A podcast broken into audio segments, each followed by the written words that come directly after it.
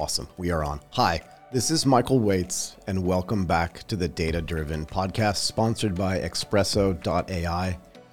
Espresso is a lifecycle management platform for artificial intelligence and machine learning applications. It is built on an integrated set of frameworks and accelerators to help data scientists build cognitive solutions quickly and easily.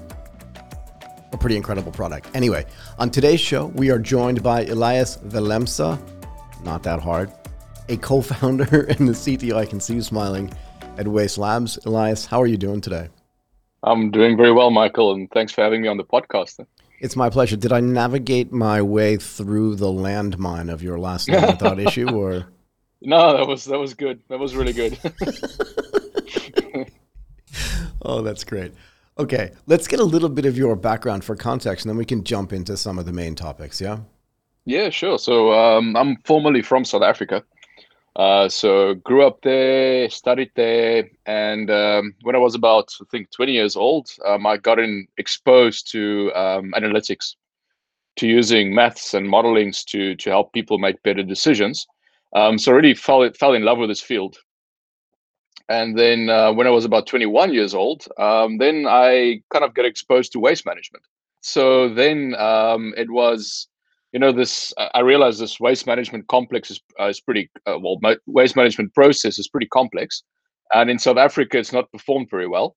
And then on this this one side i had this set of tools that's supposed to help people make better decisions. And on the other side i had this problem or there's this problem of how do you do waste management better? So my whole life has basically been to how do you merge these two?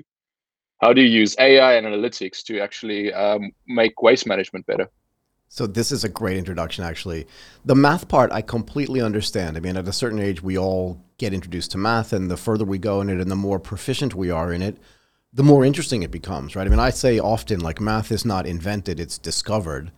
And the more you discover about mathematics and its ability to help you make better decisions or allow people to make better decisions at scale, it's kind of cool. That I understand completely. But how did you discover waste management? That seems like a much harder thing to discover. Yeah, yeah that's true. Uh, that's true. So um, it, it was part um, uh, of my career journey. Um, so after university, I worked for a research council in South Africa. Okay. And there, the mandate was that uh, we want to do research that has a uh, that that improves service delivery and has a positive impact on cities. Okay. Um, and we knew about um, routing optimization and that you can use um, that you can use maths and AI to improve logistics operations. And waste management is just reverse logistics. So this seems like the ne- next natural step to okay, well, let's use AI to try and do something good um, and actually improve the lives of people instead of just helping people to make more money. Yeah. I, so I was telling you this offline, but I'll tell you now online. I do an entire podcast that I call the Social Innovation Podcast. This idea that you can do really good things and still do really well, that combination of let's do things that are good for people and still be able to make a profit, which then can go back and fund you doing things that are really good for people and at scale for society is kind of really important to me. And waste management seems like an incredible place to start. We can get into this too, but if you just think about I forget who said this, but somebody said that like the ocean is just downhill from everything. And if that's true, then that means that garbage is just getting tossed into the ocean at scale all over the world. What what happens to the things that we use after we use them, right?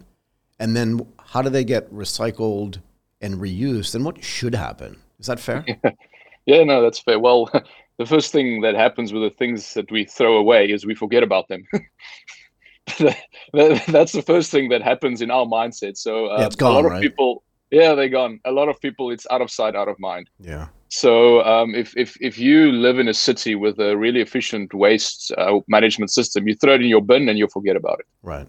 Uh, what happens from there is you basically have a bunch of trucks driving around, picking up the waste, and driving around with your waste and then they take it. Um, if you're in a good system, it then goes to treatment facilities. Uh, so this could be recycling plants, or it can go to landfill, or it goes to incineration plants. So uh, this isn't a good system. Now the problem is the scale of this is is ridiculous. So in a in a city like Singapore, to service a about uh, uh, a seventh of the of the city costs I think about close to eighty to hundred million dollars just to drive around with the waste a year and a year okay. to take it from point A to point B. So it's it's it's it's basically money that's just being wasted driving around with waste um, from point A to point B um, and then uh, disposing it. And is there a way to extract value from that? In other words, all this stuff is stuff that was manufactured into something that was meant to be useful. Isn't there a way to take it then? If you're spending 80 million bucks, it's almost like investing in plant and equipment in a way.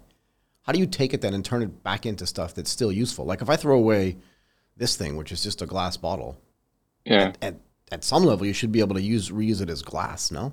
Yeah. Well, in theory, yes. Um, I mean, glass, I think, has a high recycling rate, so that's that's a good example. Uh, but here's a problem: it depends on how you throw it away. If you throw it away in your general waste, it's it's not it can't go anywhere. Then it's going to go straight to the landfill or straight to a incineration plant. Why? Um, if you're lucky. But why? Um, well, the thing is that bottle is going to get broken and the cost and the energy cost to actually then kind of take everything out that's recyclable is extremely high and it's extremely expensive to try and separate everything once you've thrown it together. Really? Yeah. So how you dispose of your weight really kind of determines um, where it will end up. So how complicated are the systems that are meant to manage this? And I guess the real question is, how can they be made more efficient by extracting the right or the proper level of data and then applying yeah. artificial intelligence to them and i guess at some level some machine learning as well yeah?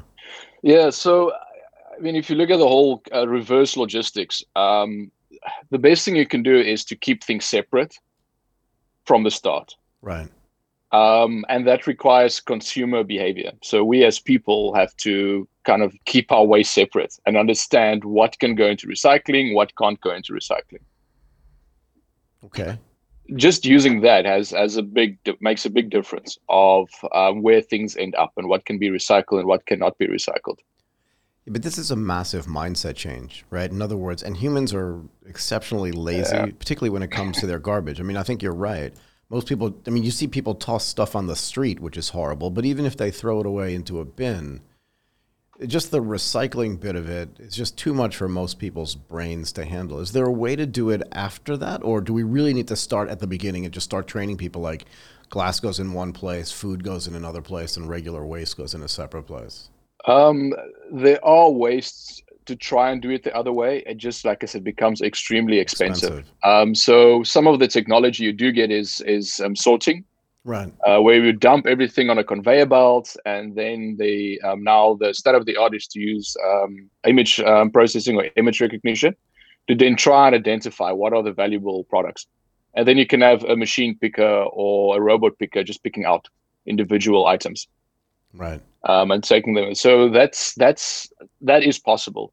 What is tricky is uh, when it comes to waste, uh, nobody really understand exactly what we're throwing away and how much we're throwing away and where we're throwing it away. So when um, when whenever people are trying to design this technology downstream, um, it really depends on what we're throwing away and where it's coming from. How do I take all this data? Like I have to presume. I, I like to simplify things, right? Because it's easier for humans to understand. Let's just say in a one house universe, in a one landfill universe, and in a one pickup truck universe, right? There's a house that had, creates garbage, they throw it away. The truck comes and picks it up. It can take it to multiple places, so not just a landfill. How does the truck know what's in there? In other words, how can you make the route optimization more efficient and optimize it actually? Sorry, I misspoke. But then how can you take like what kind of data do you think is embedded in that truck? And then how can you take that data, analyze that data and make the whole process better? Yeah, so on the truck side, the, the one data source you always have is uh, GPS records. You know where the truck is driving. Go ahead. And where it's coming from. So that's a good one. Um, another good data source is actually insta- external. Um, so thanks now to smart city initiatives, a lot of um, city data is becoming available in the common space. Okay. So we should know just by using public data what kind of household that uh, waste truck is picking waste up from um, some demographic information, like what's the income level for that area, how big is the house, more or less what's the demographics uh, for the specific house. And just using those two, uh, we can we can fairly accurately predict how much waste is being generated. Really? By a household. Well, humans are strangely predictable in what we throw away. Not that strange, but yeah, fair enough. Uh, everybody throws something away, and right. um, and it's it's strongly correlated to a to a few uh, to a few factors. So income is one. Yep. Uh, the more we earn, the more we throw away. Fair enough, because the more uh, the more we consume, right? I mean, yeah, exactly, exactly. So that's a big one. Um, and then also, then um, you can start doing samples of maybe a few households, and you can extrapolate that uh, to the rest of the population. And just having that information to know where waste is being generated and a r- rough idea of how much um, is is is actually pretty good.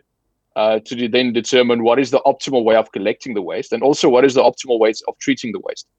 So how big should your or small should your incineration plant be?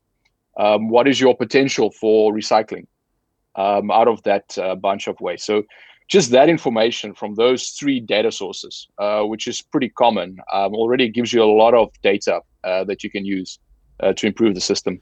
How about using that data to create sort of waste to energy plants?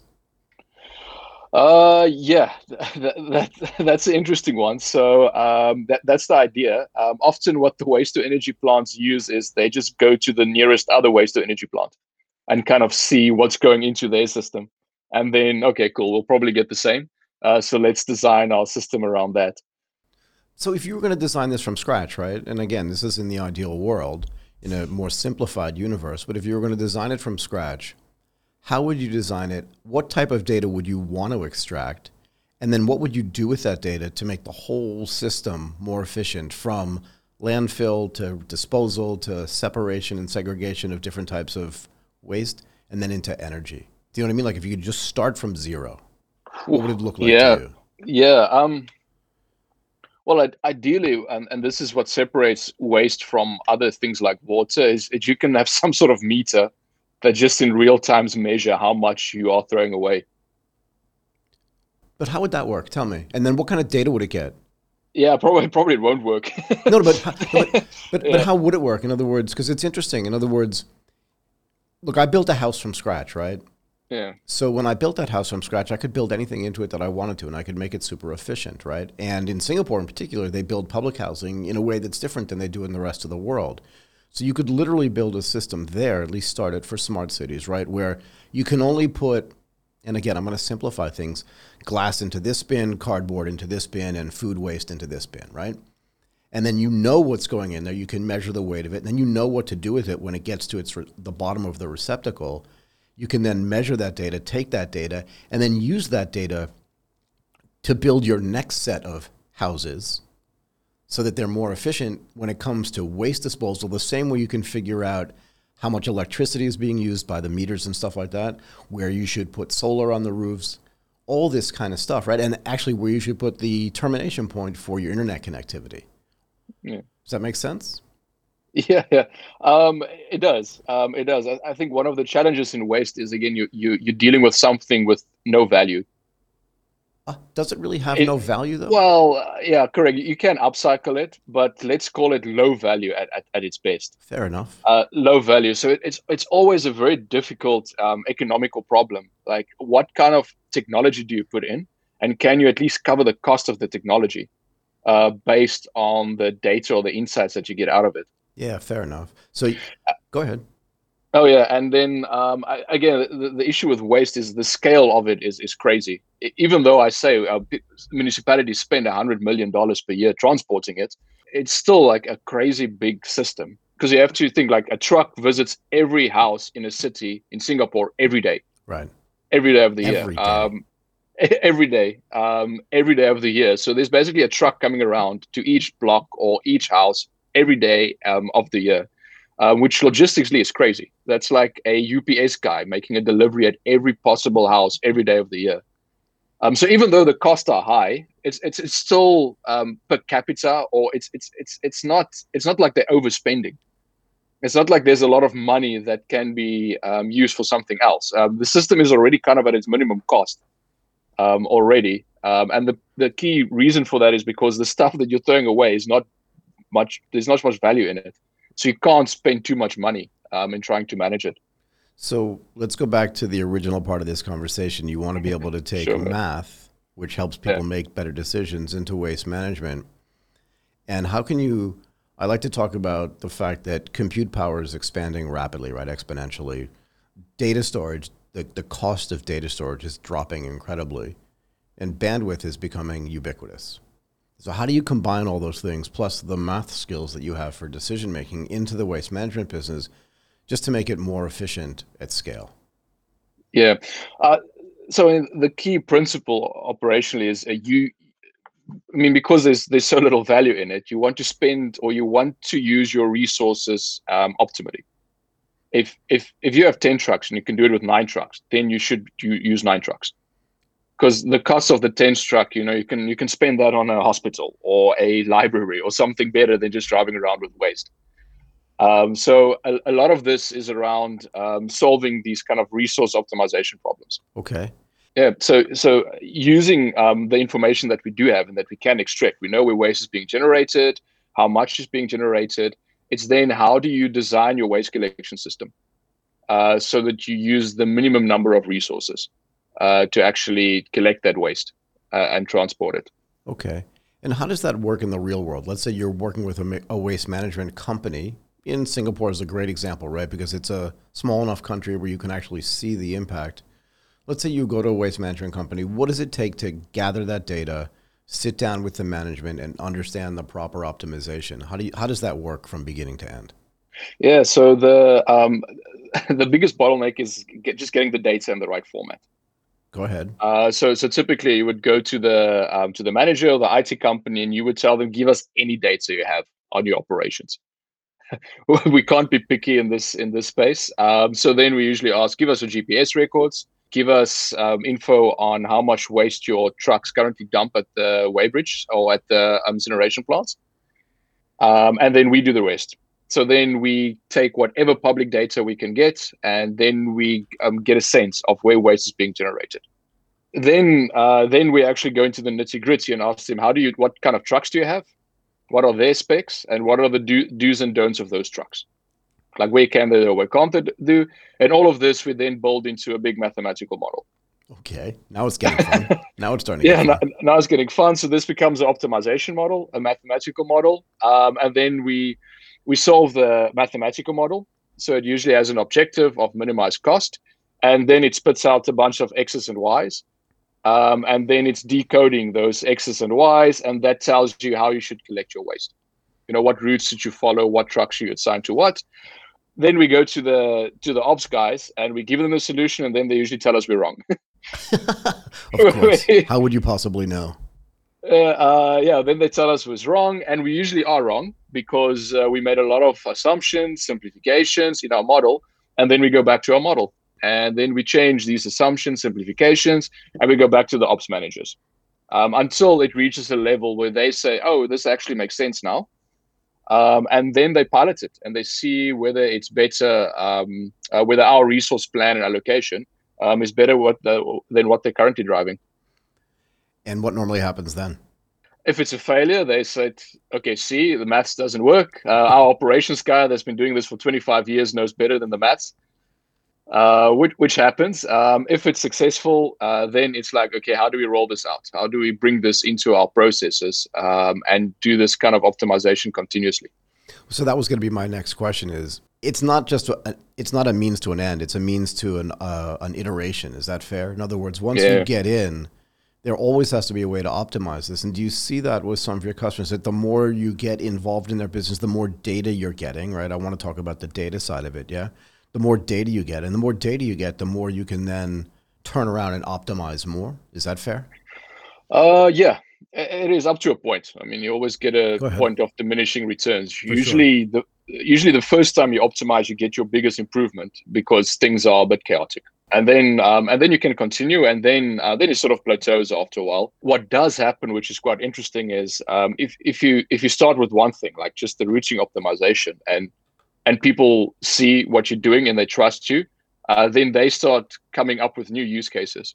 So th- this happened a few times when the guys come back to us and say, "Oh, you know, we now we've got these bins. We need to decide where to place these bins. It seems you guys are good at calculating this. How can you help us out?" And we're like, "Oh yeah, that, that's that's awesome. That's a um, that's just a location modeling problem. Uh, we can solve this to them." So it it, it, it it's kind of a, a nice thing to see when people start to to not trust but see the benefits of using more advanced decision making um, and then they actually come up with use cases and say, "Oh, we've, we've struggled with this problem. Maybe you guys can actually tackle this one. Uh, what about this?" So um, it's quite a nice journey when that happens. Absolutely. Is there a place for, and I don't know if a lot of people understand this concept, but is there a place for building a digital twin? I mean, that, that's what we do. we, we advertise uh, that that's what we do. Do you want to just define for people what that is first, and then tell tell us how you use it and what role data plays in the building of it and the usage of it? Yeah, sorry. Uh, yeah, Michael, I think you're putting me, well, putting myself on the spot here. I know there are formal definitions of a digital twin. So basically, how, how we do it for waste is we have a digital replica of each waste producer in wow. Singapore, uh, which is a building. uh, on a on a building level, yeah. um, and and then we have some sensor data that's coming in from some of our clients, like how they're collecting waste, how they are, um, how much waste they're collecting, and then we use that to update the digital twin. Right. But I mean, it's a pretty powerful tool, right? Because if you can recreate in a digital format, that means that you can also change things, right? And it's correct a lot more impactful than just like a CAD CAM thing where it's a static picture of something. When you yeah. build a digital twin of something, like you said, if there are sensors around there, you're constantly getting information not just about the optimization of the routes, but of the place where the waste is being generated. And if you can do that, then you're gathering data at source that can then be tracked through the whole process of route optimization to the end point where that where that waste gets dropped off, right? Yeah, and that's yeah, super correct. powerful. Yeah, it is. It is, and the the beauty of of dig- digital twins in general is um, you can very quickly test and predict what happens if you change things in your system. Yeah, I mean that's where the so, real power is, right? Because if you can correct. create a digital twin of that whole ecosystem, someone will say, well, what if we move that bin? It's a perfect example. And they may think that may be meaningless. But the reality is that a few centimeters here or a few meters there yeah. can, change a, can change the whole equation, right? Exactly, exactly. So on a more extreme scale, um, even in Singapore, there's some of the incineration plants that are closing down in certain areas. Okay. And other ones are opening, but they're opening in different locations. So, I mean, one option is you close it down and you see what happens in practice and how the routes change. But if you have the digital twin, it's very easy to simulate. I'm closing that one down. This is how my trucks will drive around with this one closed. This is how many more trucks I need. Yeah, but not only that, it's also you can figure out again if you digital twin the incinerator, digital twin the sources of it, and then digital twin the route you have. The waste management plant and the incinerator plant is also creating a whole ton of data about pollution and a whole bunch of other things, right? And if you take that away, well, the, all that stuff has to go somewhere. So then, how do you map out where it goes after that? You can also do that with a digital twin without, again, having to run the cars or the trucks on the roads. And just before you knock down that thing, you can figure all this stuff out. Yeah, no, hundred percent. I mean, it's it's kind of yeah, and, and ideally, it's it's with any design, it's it's cheaper to fail on paper than it is to fail in practice after you build it so the same thing happens with the digital twin as well. Um, it's it's very easy to to then kind of test scenarios, see what happens, run what if scenarios, and then measure uh, what the impact is of of our decisions that we want to make. Absolutely. What do you do for your data science team? In other words, did you build out a big data science team, and then how do you do your back end management of all this data that you're collecting? Eh, I mean, there's so many questions from here, right? Because if you if you're ga- because if you're gathering all this data, right? I think a lot about data anonymization, but then reusing that data in similar situations, right? Like you said, if math can solve all these problems, if the math is similar in scenario A to scenario B, you can augment this anonymized data with the real mm-hmm. data and then become even more efficient. Is that fair? It, it is fair. Where where we were a little bit different is we didn't start with the idea of oh we're gonna get a lot of data and this data is going to be useful uh, we started with we want to solve very specific problems. Got it. And we know how to solve them. What data do we need to solve those problems? In reverse. Okay, go ahead. In reverse. So our our data management is, is still quite messy actually. Our main focus has been like we at least in my mind, I think there's enough data out there already. It's a bit of a blanket statement. My feeling is there's a lot of data out there, but the the next kind of critical part is how do you use that data to improve decision making, to have yeah. a real impact on the ground. Um, and and that has been our like razor sharp focus. Is we know the data's there, uh, we get it, but we really want to focus on how do you use this data into decision models to actually help people on the ground uh, make make better decisions. Yeah, look, I think it's a common. I think it's a common um, scenario in the sense that a lot of companies start with trying to solve a problem, not trying to build a data infrastructure. And what they realize, like you said, there's so much publicly available data or readily available data. And a lot of companies think, I can't do data analysis and I can't do data science because I've only been around for a day and I don't have enough data to do it. And the reality is, just like you said, there's plenty of data out there. But then the, the challenge is, how do I get it in? How do I manage it? How do I clean that data so that if I run scenarios or algorithms or data science on it, how am I going to be sure or confident that I'm getting the right answers? That's true. That, that, that is a big challenge. So, I mean, uh, like again, how, how we address it is quite messy. We'll, um, we'll, again, we start with a problem and then we trace the data sources. Got it. And do you do you map out all these routes as well? Yeah, we do. Uh, we do. And are those maps interactive? Do you know what I mean? Uh, like, can your companies can can the companies that you work with actually see the maps and the routes that you've built out? Uh, yeah, they can. Um, not quite in real time. Okay. Uh, but uh, we do, we do. So we, I think we spend more time on visualization than we do on proper data management on the back end, uh, because that's where a lot of things fall fall apart if if the decision maker, or your client side, don't understand what you're doing and what you're presenting them, and they don't trust it, uh, then it goes nowhere. Yeah, I mean the visualization is so important, right? Correct. And the the nice thing about um, about geographical data, whether it's logistics or routing, is it's geographical. So it, it's just so easy to visualize. Right. And um, almost everybody understands the map. Yeah so it's it's such a it's it's we're quite I wouldn't say privileged, but that's the nice thing about waste is you can do really nice visualizations because it's physical processes that's on the ground. I find yeah, I mean it's so easy to explain to people like here's where the waste starts, here's where it terminates. And because you live in this town, you know the routes even if you're not driving the routes in, um, of the garbage truck itself. Do you find that I always I always think that like this the sales cycle for a new product like this is always long, but once you actually convince someone to use it, and once they actually see the benefit of understanding the data at, through the visualization, do they come back to you like you said with other things to do? Like, hey, wait a second, smart guys, how else can you help us with these visualizations and with these with this data that you're gathering or using? Yeah, no, no, hundred percent. So it, it's happened a few times. So, I mean, we started in in just general waste, municipal waste Right. And then we got involved with electronic waste.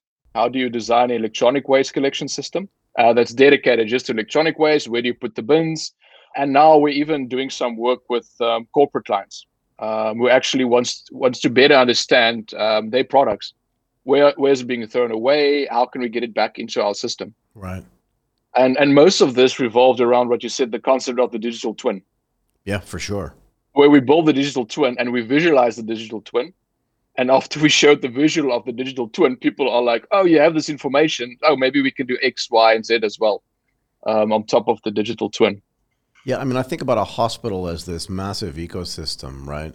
Multiple floors, different types of surgeries, different types of clients come in, different types of you know operations, but all the waste that gets created there, and how that can be better managed, right? So if you talk about corporate, I mean, people don't think about hospitals in that way, but they're massive ecosystems. Do you do any work with, I don't know, health facility centers? You call them whatever you want.